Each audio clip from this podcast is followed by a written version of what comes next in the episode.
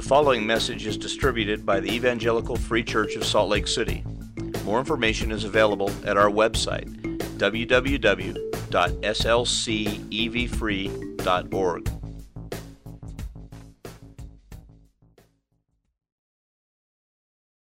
Father God, it is a humbling thing to come and to gather and worship you, our Almighty God. Because it is only by you that we can come here at all. By the faith that you have called us to, and by your great and rich grace by which we've been saved. And so this morning, Lord, we celebrate that. We're going to do that this morning with this text. Father, a text that is, is known to probably most of us. So, God, help us to see past that which we know or think we know and see what your word is speaking to us through this, this common story. Lord, that we would see your gospel truth in all of its fullness and all of its glory. Lord, I pray now that uh, I would just be a vessel of your truth. And that hearts would be soft to be able to hear your word, and that you, you alone would be glorified in the work that you're going to be doing in our lives in these coming days. Pray this in the name of Jesus. Amen.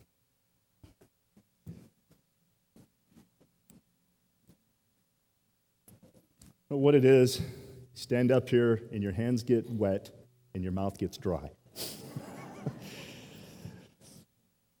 I want to look at Luke chapter 19, the first, first 10 verses this morning.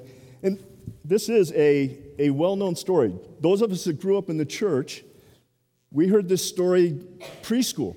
This is the story of Zacchaeus. And I want us to be able to see that God is really demonstrating his gospel fully in this text. There is the, the, the, full story of salvation is being presented here in the story of Zacchaeus, both in God's giving of his grace and in our receiving of his grace there's a, there's a, a, little danger in going to a, a well known text, and especially a story text, because we can just kind of sit back and go, oh, yeah, I know that. I know that. It's good. So, encourage you to not think that you know this, because perhaps there's something that God is, is speaking to us here. But that being said, it's a great story. And those of you who have the, the, uh, the calling and, and the opportunity to teach our children, this story is an important one. Because by it, we teach the gospel. This story is a little bit like the difference, uh, to, to me, as, as I look at this, it's a little bit like the difference between taking history class in high school and then taking history classes in college. I, I, have an undergraduate degree in history and philosophy, and so I remember sitting in college history classes being amazed at hearing familiar events and going, they never taught us that. You know, you go back to a high school history text, and go, man, they left a lot of stuff out. This is important stuff. Why did they leave this out? Um, just just a, one example of that, and, and I actually discovered this on my own when I had to do a research paper in a high school history class. But I, I want to do something a little bit different, so I'm scouring through the, uh, the library looking for, for a topic. And I come across this little obscure book that talked about our government interning Japanese Americans during World War II. It's the United States of America. We never did that. But I, I go with this book into my, my history teacher, and I go, Mrs. Tuttle, is this, is this true? Yeah. Yeah. Well, why don't we ever talk about it? Said, well, keep studying. There's a lot of things we never talk about. Let that not be the case when we come to the Word of God. Let us see it. Let us talk about it. So we know the song. Zacchaeus was a wee little man. Pretty glad that didn't get incorporated into the worship set today. wee little man was he. He climbed up in a sycamore tree for the Lord he wanted to see. And when the Savior passed that way, he looked up in the tree and he said, Zacchaeus, you come down, for I'm coming to your house today. For I'm coming to your house today. So, dating myself as we go to the text, in the words of Paul Harvey, let's look at the rest of the story. Luke 19, beginning with verse 1. He entered Jericho and passing through, and behold, there was a man named Zacchaeus. He was a chief tax collector and was rich. He was seeking to see who Jesus was, but on account of the crowd, he could not because he was small in stature. So he ran on ahead and he climbed into a sycamore tree to see him, for he was about to pass that way. And when Jesus came to the place, he looked up and he said to him, Zacchaeus, hurry and come down, for I must stay at your house today. So he hurried and he came down and he received him joyfully. And when they saw it, they all grumbled. He was gone in to be the guest of a man who was a sinner. And Zacchaeus stood and said to the Lord, Behold, Lord, the half of my goods I give to the poor. And if I have defrauded anyone or anything, I restore it fourfold. And Jesus said to him, Today salvation has come to this house, since he also is a son of Abraham. For the Son of Man came to seek and to save the lost. just kind of walk through the text and then uh, make a couple points. First off, just looking at, at, where we're at here, this is, this is Jericho. Jericho was an important city. and we, we hear about Jerusalem, and that's ultimately where Jesus is on his way. A week from this time, Jesus is going to be in Jerusalem, and all the events of the Passion are going to unfold. But today he's in Jericho, and it was an important city, had more water than Jerusalem. Uh, Herod had his winter palace there, and it was, it was really kind of a, a resort retreat area. And so there were, there were a lot of people there. It was uh, with the winter palace and all, maybe kind of compare it to, to Camp David. And this was a place where leaders would go and, and vacation and retreat. It was a wealthy city. And there he comes across a man Zacchaeus, chief tax collector. That's the only time that this, this term occurs in Scripture. We have publicans, we have tax collectors, but only in Luke 19 do we have a chief tax collector. And we're going we're going to talk a little bit more about the significance of, of Jesus encountering and interacting with a tax collector, let alone the chief tax collector, in just a minute. But understand there's a precedent here. Jesus reaches out to people like that. Tax collectors, you know, we, we disparage of the IRS at times and whatever else. As we'll see in a minute, they've got nothing on the, the Roman tax collection system. But Jesus reached out to those who were involved in this when everybody else in the community looked down on them and despised them. I want to just look real quickly at a, text in, in Matthew 9 when Matthew is called by Jesus, and if you'll recall, Matthew was, in fact, a tax collector. So as Jesus passed on from there, Matthew 9, beginning with verse 9, he saw a man called Matthew sitting at the tax booth, and he said to him, Follow me. And he rose and followed him. And as Jesus reclined at table in the house, behold, many tax collectors and sinners came and were reclining with Jesus and his disciples. And when the Pharisees saw this, they said to his disciples, why does your teacher eat with tax collectors and sinners? But when he heard it, he said, Those who are well have no need of a physician, but those who are sick. Go and learn what this means. I desire mercy and not sacrifice, for I came not to call the righteous, but sinners. Do, do you hear what Jesus is saying there?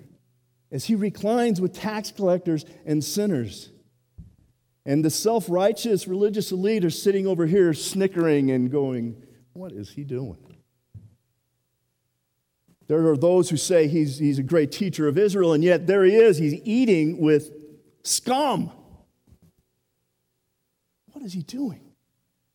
This cannot be anything like a teacher for me. This cannot be anything like the Messiah that we're waiting for. This man sits reclines, and eats with scum. That's what the Pharisees are saying. And yet, Jesus not only sits, reclines, and eats with, but calls Matthew as one of his disciples. He is even called at this point to be one of the authors of a gospel of Jesus Christ. Because Jesus seeks and saves the lost. And one of the first criteria for the lost whom Jesus seeks and saves, they have to know they need saving. They have to know they need saving. Pharisees didn't know that. Matthew did. As we'll see, Zacchaeus did. So Jesus set the precedent. His call was to sinners come to me. Come to me. Eat with me. We've had a life training class on, on this topic, and, and it's important as we read through the gospel, see how many times there's references to Jesus eating with people. He came to seek and to save the lost, and to a large degree, he did it by sitting down and breaking bread with them. I know a lot of you today are going to be going to your community groups, and uh, some, some of us next week. But as you sit and eat lunch together, think of the significance, think of the grace that is going on when Christians, those of us saved by grace, called out by God for salvation, having been sought out by Him, we can come together, and as those saved by grace, we can sit and we can break bread together in the presence of the Holy Spirit with God in that room. So Jesus came, as the gospel says, eating and drinking. So a week from his crucifixion, he calls out to Zacchaeus and he says, Out of the tree, I'm going to your house. So, a little bit more about the tax collectors. Like I said, this was a great system. Rome said, I, was reminded when I had a paper route, because when I had a paper route, we used to have to go door to door and collect. I'm going to fall off that little lip there, I know it. I just keeps feeling like it's higher than it is. But uh, I, I, I had a paper route, and that was back in the time when we actually had to go and collect the, the monthly fee. And the paper would give us, as the paper delivery boys or girls, uh, a bill. And we would have to collect, and we got to keep above and beyond what the paper billed us. It was actually a pretty horrible system. Uh, the Roman tax system was very similar to that. Rome would go to, in this case, Zacchaeus, because he was the chief tax collector over Jericho, and I, I don't know how far his province would have extended. And he said, This is what your tax collectors will collect and give to us. Well, what you get above and beyond that, you can keep. You can see how this can go horribly, horribly wrong very quickly, right? Because they would basically shake people down for as much as they could get. The, the, reason the publicans, the tax collectors, were so despised is they were shaking people down for the very money and the resources that they needed to feed their families. They were impoverishing people and getting wealthy in the process. And it's a special note in the text here that Zacchaeus is identified as being rich. He was rich because basically he was an extortionist, he was a thief. He gave that to Rome, which they demanded, but demanded far more from the people in his community. And by that, he became rich. Um, but Zacchaeus, something different going on this day. He had heard about Jesus. Now, if, if we look in, in the context, the chapter before, we see that Jesus didn't really come into Jericho quietly. Wasn't quite along the lines of the triumphal entry that we're going to see as he enters into Jerusalem in less than a week from, from when this t- takes place. But as he's coming into Jericho, there's a blind guy there. Jesus heals him word like that tends to get around, right? Got a guy coming in and he, and he speaks and he puts his hand on people, and the, the blind begin to see. Remember, that's one of the things that's promised in prophecy of the Messiah. The blind will receive sight. And he's coming into Jericho, Jesus does this. He has an encounter with a rich uh, ruler that we're going to just address briefly in a, in a minute. And so Zacchaeus has heard about Jesus.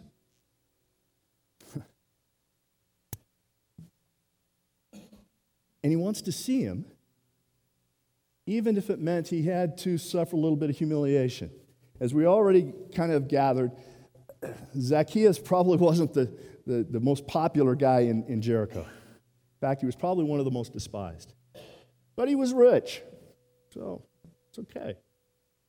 But he was, he was new rich. See, Zacchaeus wasn't born into money. When, when we look at the rich young ruler in chapter 18, this was a man who was born into money in all likelihood. He was born into some sort of ruling class family. So he had old money. Zacchaeus is new money. Okay? Zacchaeus is a guy who shows up at the country club black tie affair in a plaid coat. So not only is he despised because of what he does and who he is, but he's a joke. He's a laughing stock. But he wants to see Jesus. Now, the text really doesn't say here if, if it's out of curiosity or if it's likely some sort of personal gain that he thinks he might be able to gain, but it doesn't matter. He wants to see Jesus. And there's a work of grace taking place here that puts Zacchaeus in his desire to see Jesus, whatever his initial motivation of his heart was, he wants to see Jesus, and it puts him in a tree. Okay? He climbs a tree to see Jesus. This is a grown man, possibly wearing a plaid toga. and he wants to see Jesus so badly, he will draw attention to himself in a, in a negative way, possibly humiliating himself to a point just so that he can see Jesus as he passes by. So he rises above his physical shortcomings, as work. It says he was small in stature, so if he was back in the crowd, he wouldn't be able to see Jesus as he passed by. And I'm sure, I'm sure there was some more snickering and derision going on here as goes, look what that buffoon's doing now. He's climbing a tree? Something little kids do. Okay, side point here. That's good. So remember what Jesus says about children? Let the little children come to me. Because unless you come to me as a little child, you will not enter the kingdom of God. Faith that puts us in trees is not a bad thing. Zacchaeus is to find. Jesus calls him out by name. This is the only place we hear of Zacchaeus in Scripture. There is no account that there was ever any encounter between or interaction between Jesus and Zacchaeus before this point. And yet, Jesus calls him out by name Zacchaeus, hurry and come down.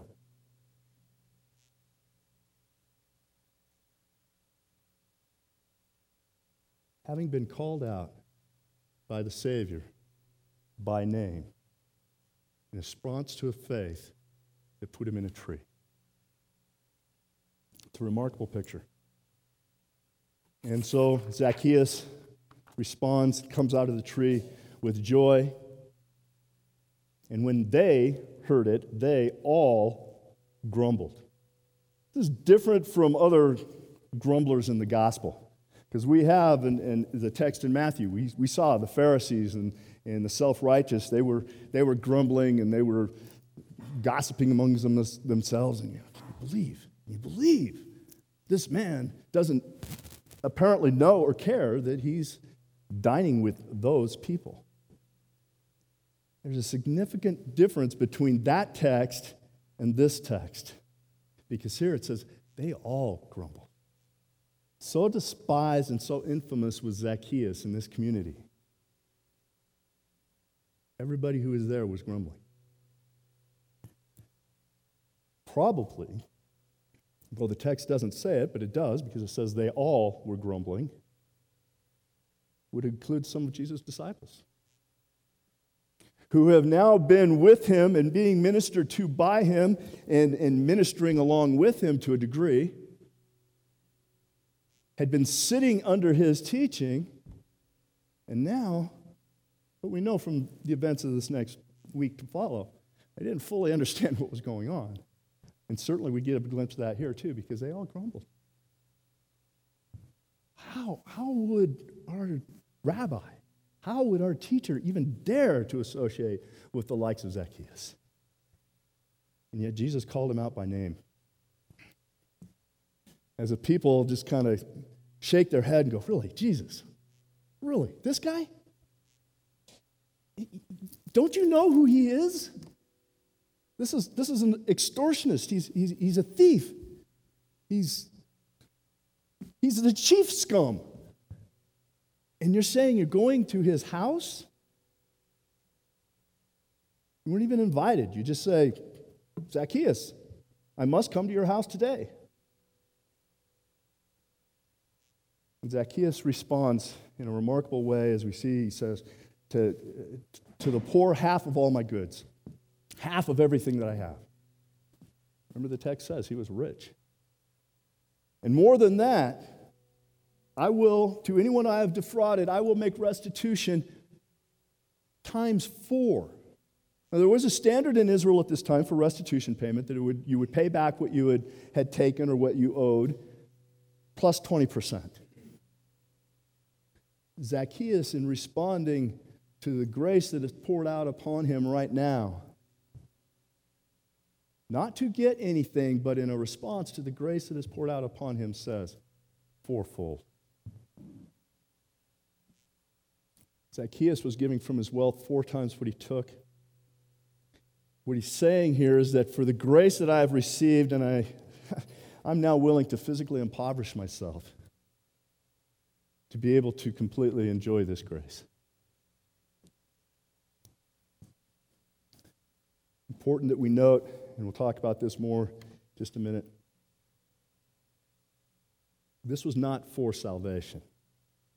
This was in response to salvation, which Jesus now declares that this outcast, this pariah, is a son of Abraham. Now the Pharisees are grumbling. Zacchaeus. That Zacchaeus. A son of Abraham. Gasps of disbelief.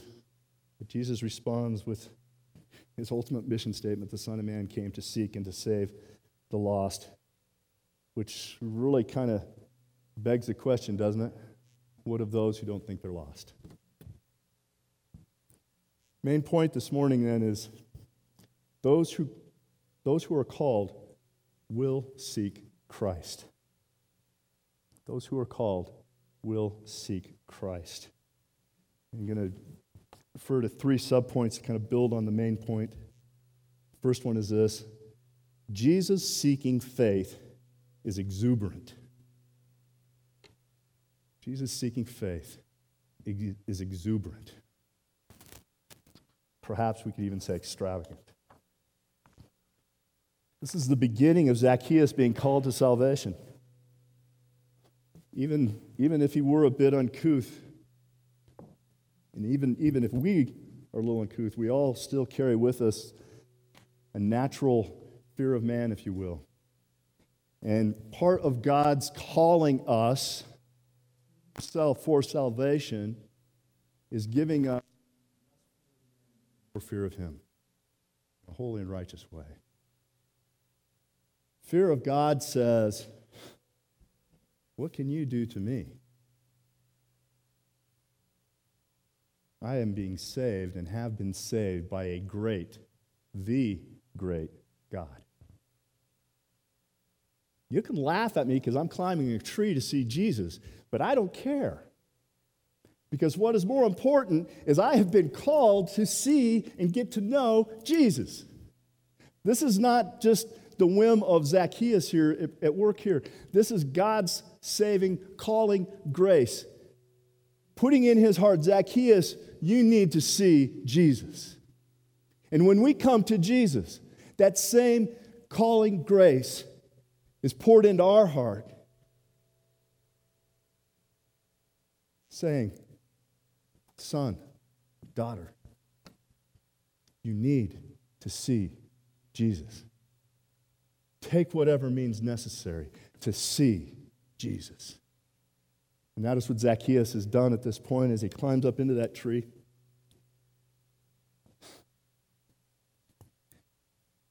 Let not fear of man get in the way of this exuberant faith. So easily we get caught up in, as we express our, go to express our faith, what will people think of me? Okay? Some of us are more demonstrative, less demonstrative in, in how we worship, which is fine. Sometimes when we worship, and, and, and, and it ought to be with exuberance, and, and oftentimes it is. I hope, I hope oftentimes it is for, for all of you. But sometimes our exuberance gets stifled a bit, does it not? Honestly, sometimes we're going, I wonder where that person next to me thinks if I do this. And we become inhibited in, in our worship of God. Calling faith, Christ seeking faith, has an exuberance about it. An exuberance that says, whatever means necessary, I want to see Jesus. I'm going to see Jesus. If you think ill of me because I'm doing whatever it is that I need to do to see Jesus, I fear God more than you. I am called to this. I want to see Jesus. It doesn't matter what the people around us think, it matters what God thinks, and it matters that God has called us. I, I desire to, as, as, as I grow in, in Christ, to not decrease in exuberance as I physically mature, but to increase. That is one of the advantages of getting a little bit older. You lose your hair, maybe you gain a few, things kind of get wrinkly, and it's like, what difference does it make if I care what you think or not? This body of decay is taking its toll. So as we as we mature and as our bodies continue to decay and take that that uh, march on to eternity for us Christians, let the exuberance of our faith, let the exuberance of our salvation increase. Because hopefully, as we mature in Christ, we care less and less what people think, and we care more and more what the Savior thinks.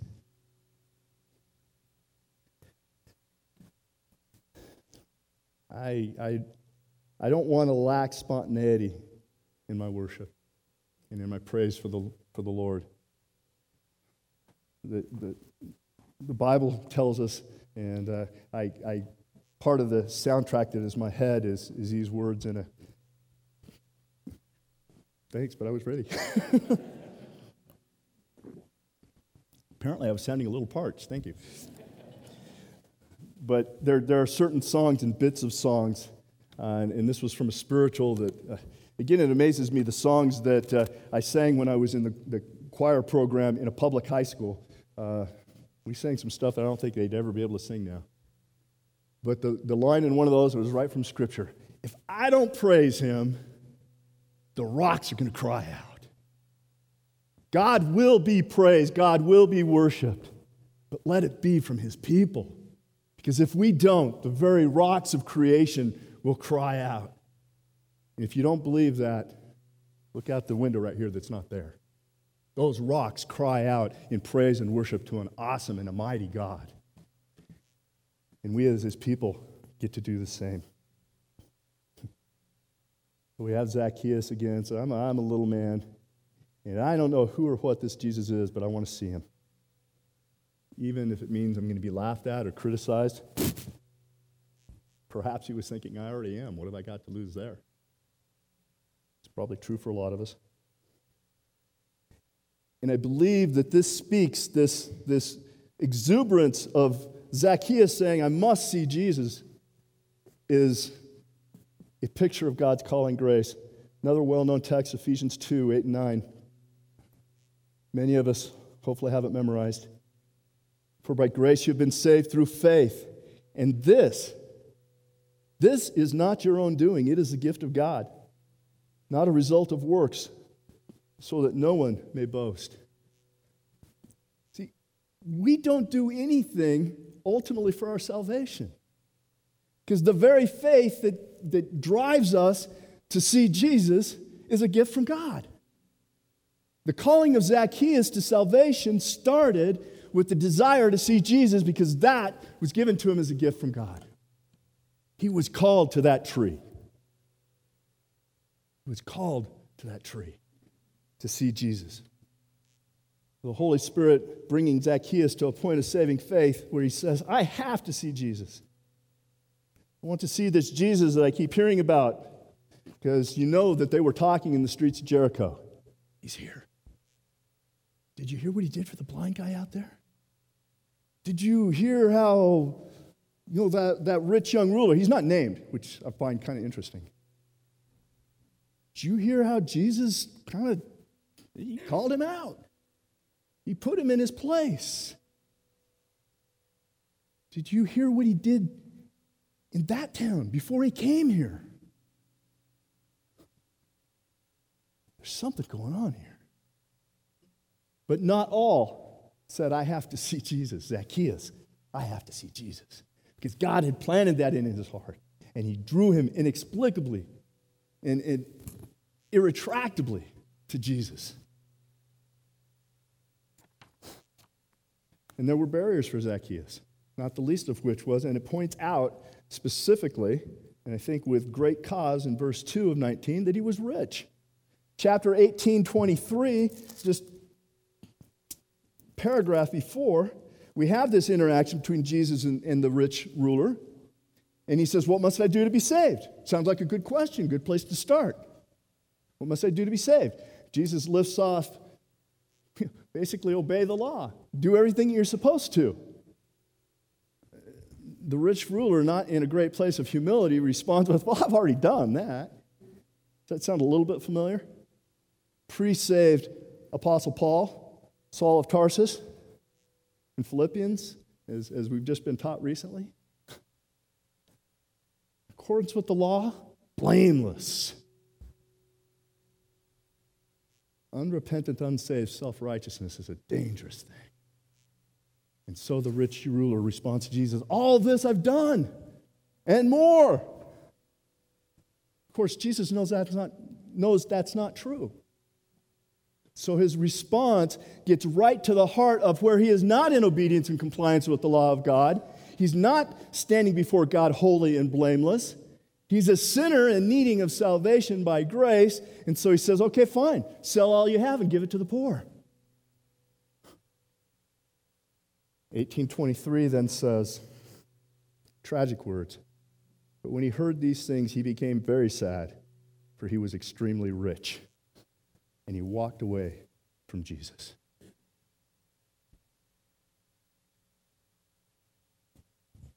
Just a couple miles down the road. Zacchaeus, who was rich, was being called into a tree to see Jesus.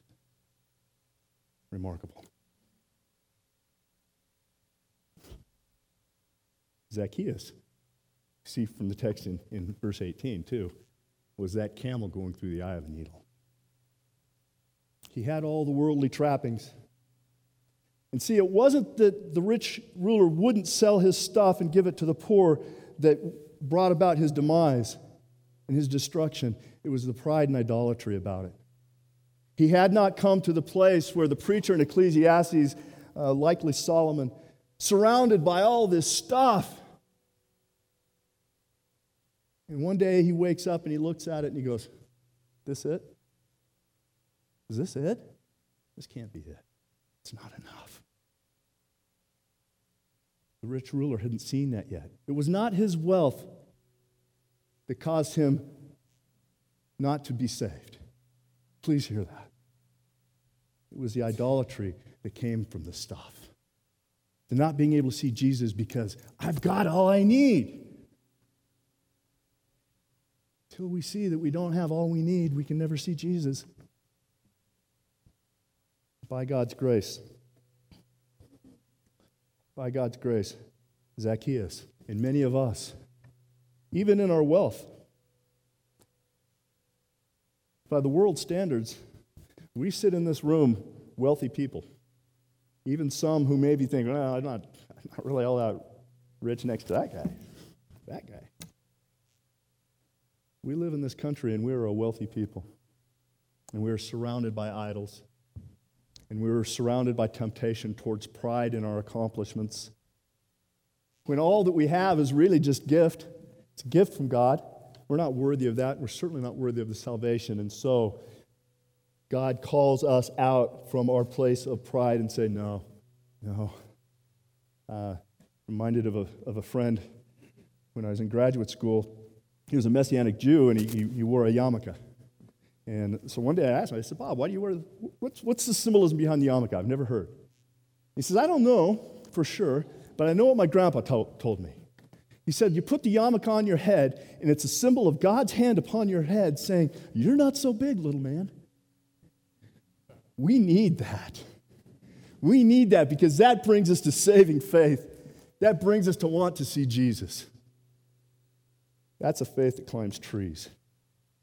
But it's a gift of God. Today's Reformation Sunday, uh, so I would be remiss if I didn't at least bring one of the reformers into the, the mix here. I want to just read a quote about, from Martin Luther about Zacchaeus. Martin Luther being, by many accounts, the father of the Protestant Reformation. And uh, much of what he did and his contemporaries are why we are here today in this room worshiping the way we worship in accordance with the Word of God. So, with regard to Zacchaeus, Martin Luther says this Zacchaeus did not want Christ to enter his house, and yet he did. That he did not is plain because he climbed a tree to see Christ go by and did not dare to invite him because he did not consider himself to be worthy. He would be satisfied with a look and to remain unrecognized.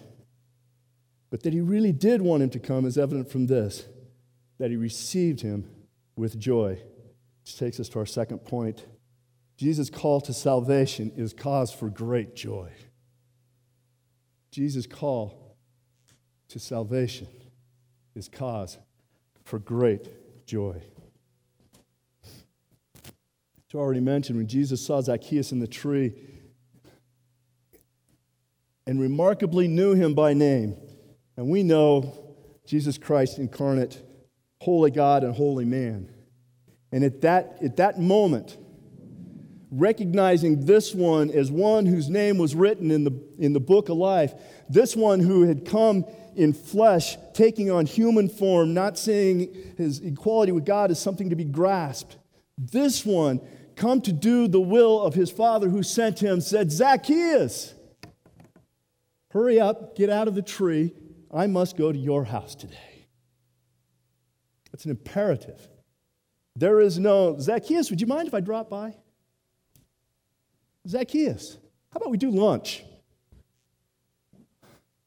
He called him out by name because he was called by God to salvation that day. Zacchaeus, come on down. I must go to your house today. I must go to your house today. And, Jesus, and Zacchaeus responds with the only response that we can have when we receive the call into salvation joyfully. Joyfully. I must stay at your house today. So he hurried and came down and received him joyfully. While everybody else is standing around grumbling. Isn't that a great picture? Here is one coming into the fold as a child of God, and everybody else stands around and grumbles. Let us be the exuberant one that's responding to the call of God. God calls sinners to salvation, and there is no more amazing truth than that. Paul identified himself as chief among sinners. The same Paul who said, Before Christ, I stood before the law as blameless. And later on, he said, I was the worst of the bunch. And God calls us out of that sin. God calls us out of that sin to salvation. Called by Jesus' great grace. This is great grace completely undeserved, completely unmerited.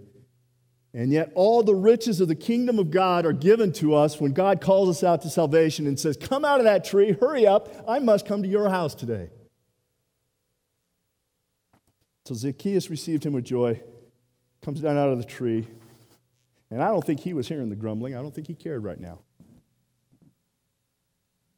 Nor should we. We receive him with joy. Zacchaeus this day could say with the psalmist, You make known to me the path of life. In your presence there is fullness of joy. At my right hand are pleasures forevermore. Psalm 16 11. My right hand, pleasures forevermore. Think back again, the preacher in Ecclesiastes looking around all the wealth, all the wealth that any person could possibly have and saying, Is this it? And yet, those who are called into salvation can say, At my right hand are pleasures forevermore. The fullness of the kingdom has come. Salvation has come to his house. And when we recognize that truth, that reality in our lives, we're free to be able to say, grumble all you want. Grumble all you want. I am an heir of Christ. I am a citizen of the kingdom of heaven. Just a quick side observation. Last, last Sunday, uh, you know, we heard a, a wonderful message on setting our sights on heaven and dwelling there. And Nathan can correct me if I'm wrong on this, but I made an observation. We sang all hymns last Sunday. And it struck me as we sung the last hymn. So, you know, we'll do, we love the worship here. We, we sing hymns. We don't always get that anymore. We sing hymns. We sang, sang all hymns last Sunday, older hymns. Friends, I challenge you in response to this word and in response to the word that we heard last week from Pastor Steve. We need to think on heaven more because our generation doesn't think on heaven even enough to write new songs. Receive him with joy because you, called by God to salvation, you are now a citizen of heaven. You are called to dwell eternally in the kingdom of God. That calls for exuberant joy, amen? This is a great picture of God's grace, and yet most grumbled. And it wasn't just the Pharisees, it was everybody. He was not seen by anyone there worthy of God's salvation, save for by Jesus. And Jesus called him down out of his humiliation from a sycamore tree. I must stay at your house today. This is a great grace. Friends, will we grumble at such grace? Or will we rejoice? First, rejoice in our own salvation, but when we see others that are called, no matter what we may think of them, do not grumble at God's grace. Receive it with joy. Receive it with joy. When we have that person over here that we, for some reason, despise to our shame and to our sin, and God calls them to Himself, it's time to rejoice, to receive Him with great joy. This is glorious eternity, an extravagant response. Takes us to our third point. True saving faith will transform your life. True saving faith will transform your life. So we, we ignore the self righteous grumbling. Zacchaeus responds to Jesus' calling correctly. Do not see in this text a legalistic striving for salvation. This is a man who has been called to salvation by Jesus, received him with joy. Jesus saying, I must come to your house today. I am coming to your house today. And Jesus then, to that saving word, responds in kind. When he responds with great joy, it is with a behavioral change. Zacchaeus transforms at that point, sinner saved by grace, he transforms from chief tax collector, chief shakedown artist, taking food out of the mouths of babies, literally, to I'm going to I'm going to give it all to the poor said to the Lord, Behold, Lord, the half of my goods I give to the poor. Again, the context of verse 2, and he was rich. Going to give half of it. This was not to get salvation, this was a response to salvation. Saving faith transforms our lives. We are not yet free. We are not yet free from remaining sin. Which ought to put us a posture of, of humility before God to where we can receive again the joy of God's salvation. Remember the psalmist as he's, as he's crying out in repentance to God for, for horrible sin. And any sin that we express in our life is horrible sin. But horrible sin.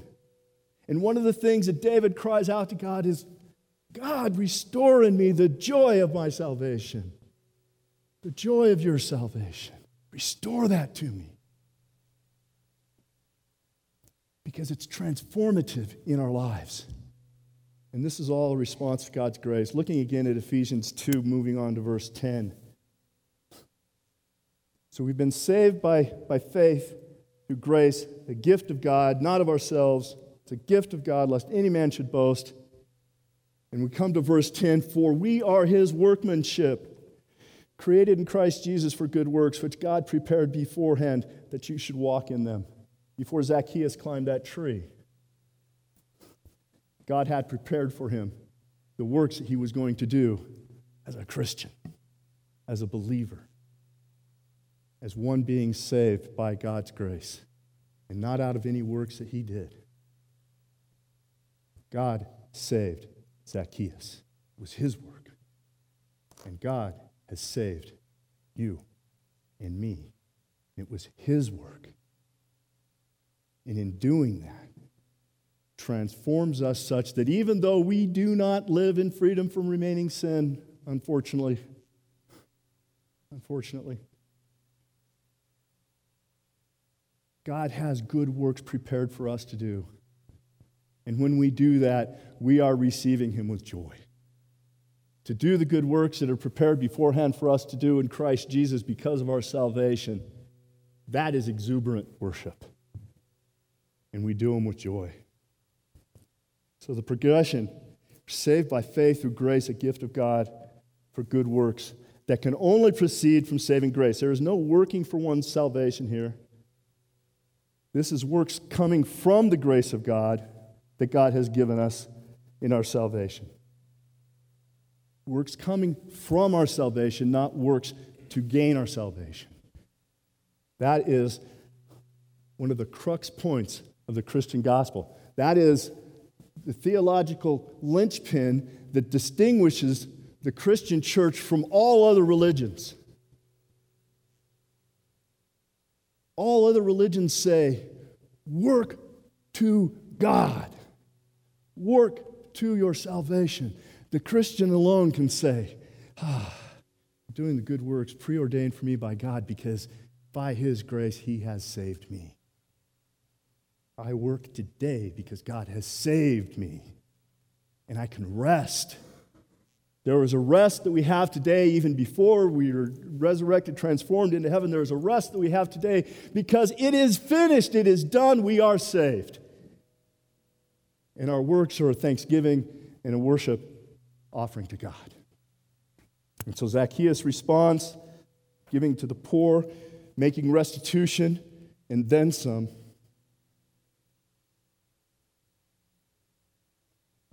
having exchanged having exchanged the false promises offered by riches and wealth to receive God's salvation. What a, what a tragedy. A tragedy when grace is offered and rejected for stuff, for temporal trinkets, things that shine, but ultimately offer nothing.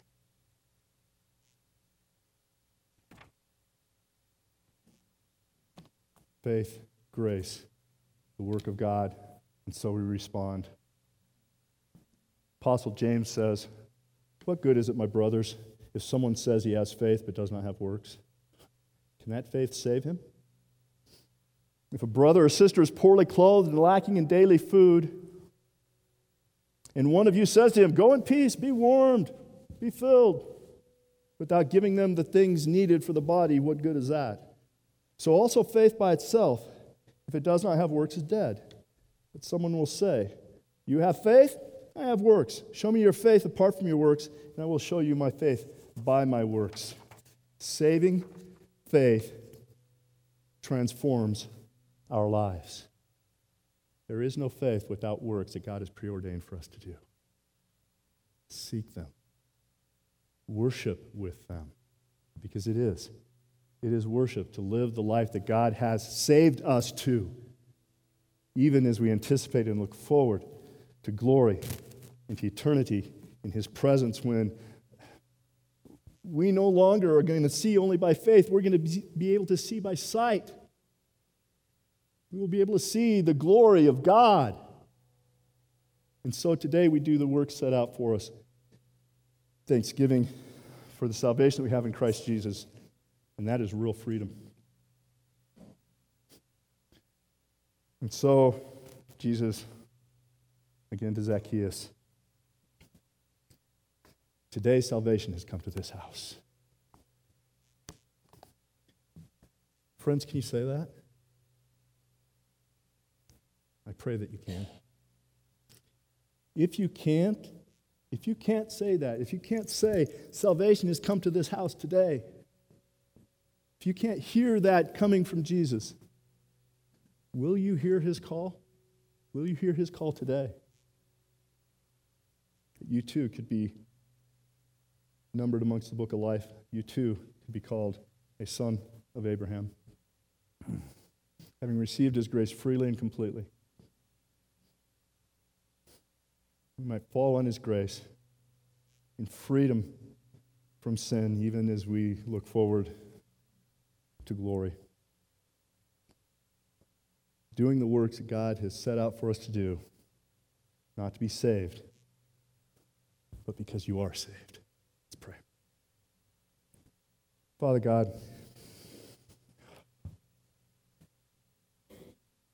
what glory it is be able to hear and to know it's true. There's a son of Abraham. Salvation has come to this house. God, let that be true for every, every man, woman, child in this room today. And Lord, that we would then take that incredible gift of saving grace and allow it to continue to transform our lives as evidence of the salvation that you have given to us. That we would continue to see your saving work at work in our lives with each day, with each day, with each day, even as we look forward to that great day of the Lord, when we shall be with you. Pray this to your glory. In Jesus' name, amen.